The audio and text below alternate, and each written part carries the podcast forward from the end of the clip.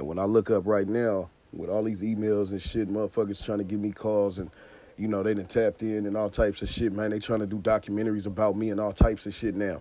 And literally, all y'all want me to do is tap in and talk about my pain. A lot of motherfuckers don't know about me like that.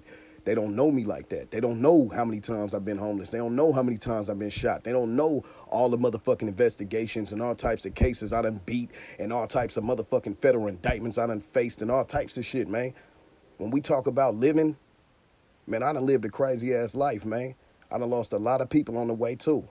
Yeah, I've been shot multiple times. Yeah, I done did multiple years in prison. Yeah, I ain't never snitched. You'll never see me on no paperwork. I done lost a lot of friends in this life, man. You understand me?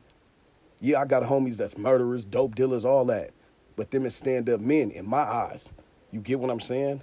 We don't deal with rapists or none of that. You get what I'm saying? So as far as with that, them is stand up men, and I'ma love them forever, and I'ma miss them forever.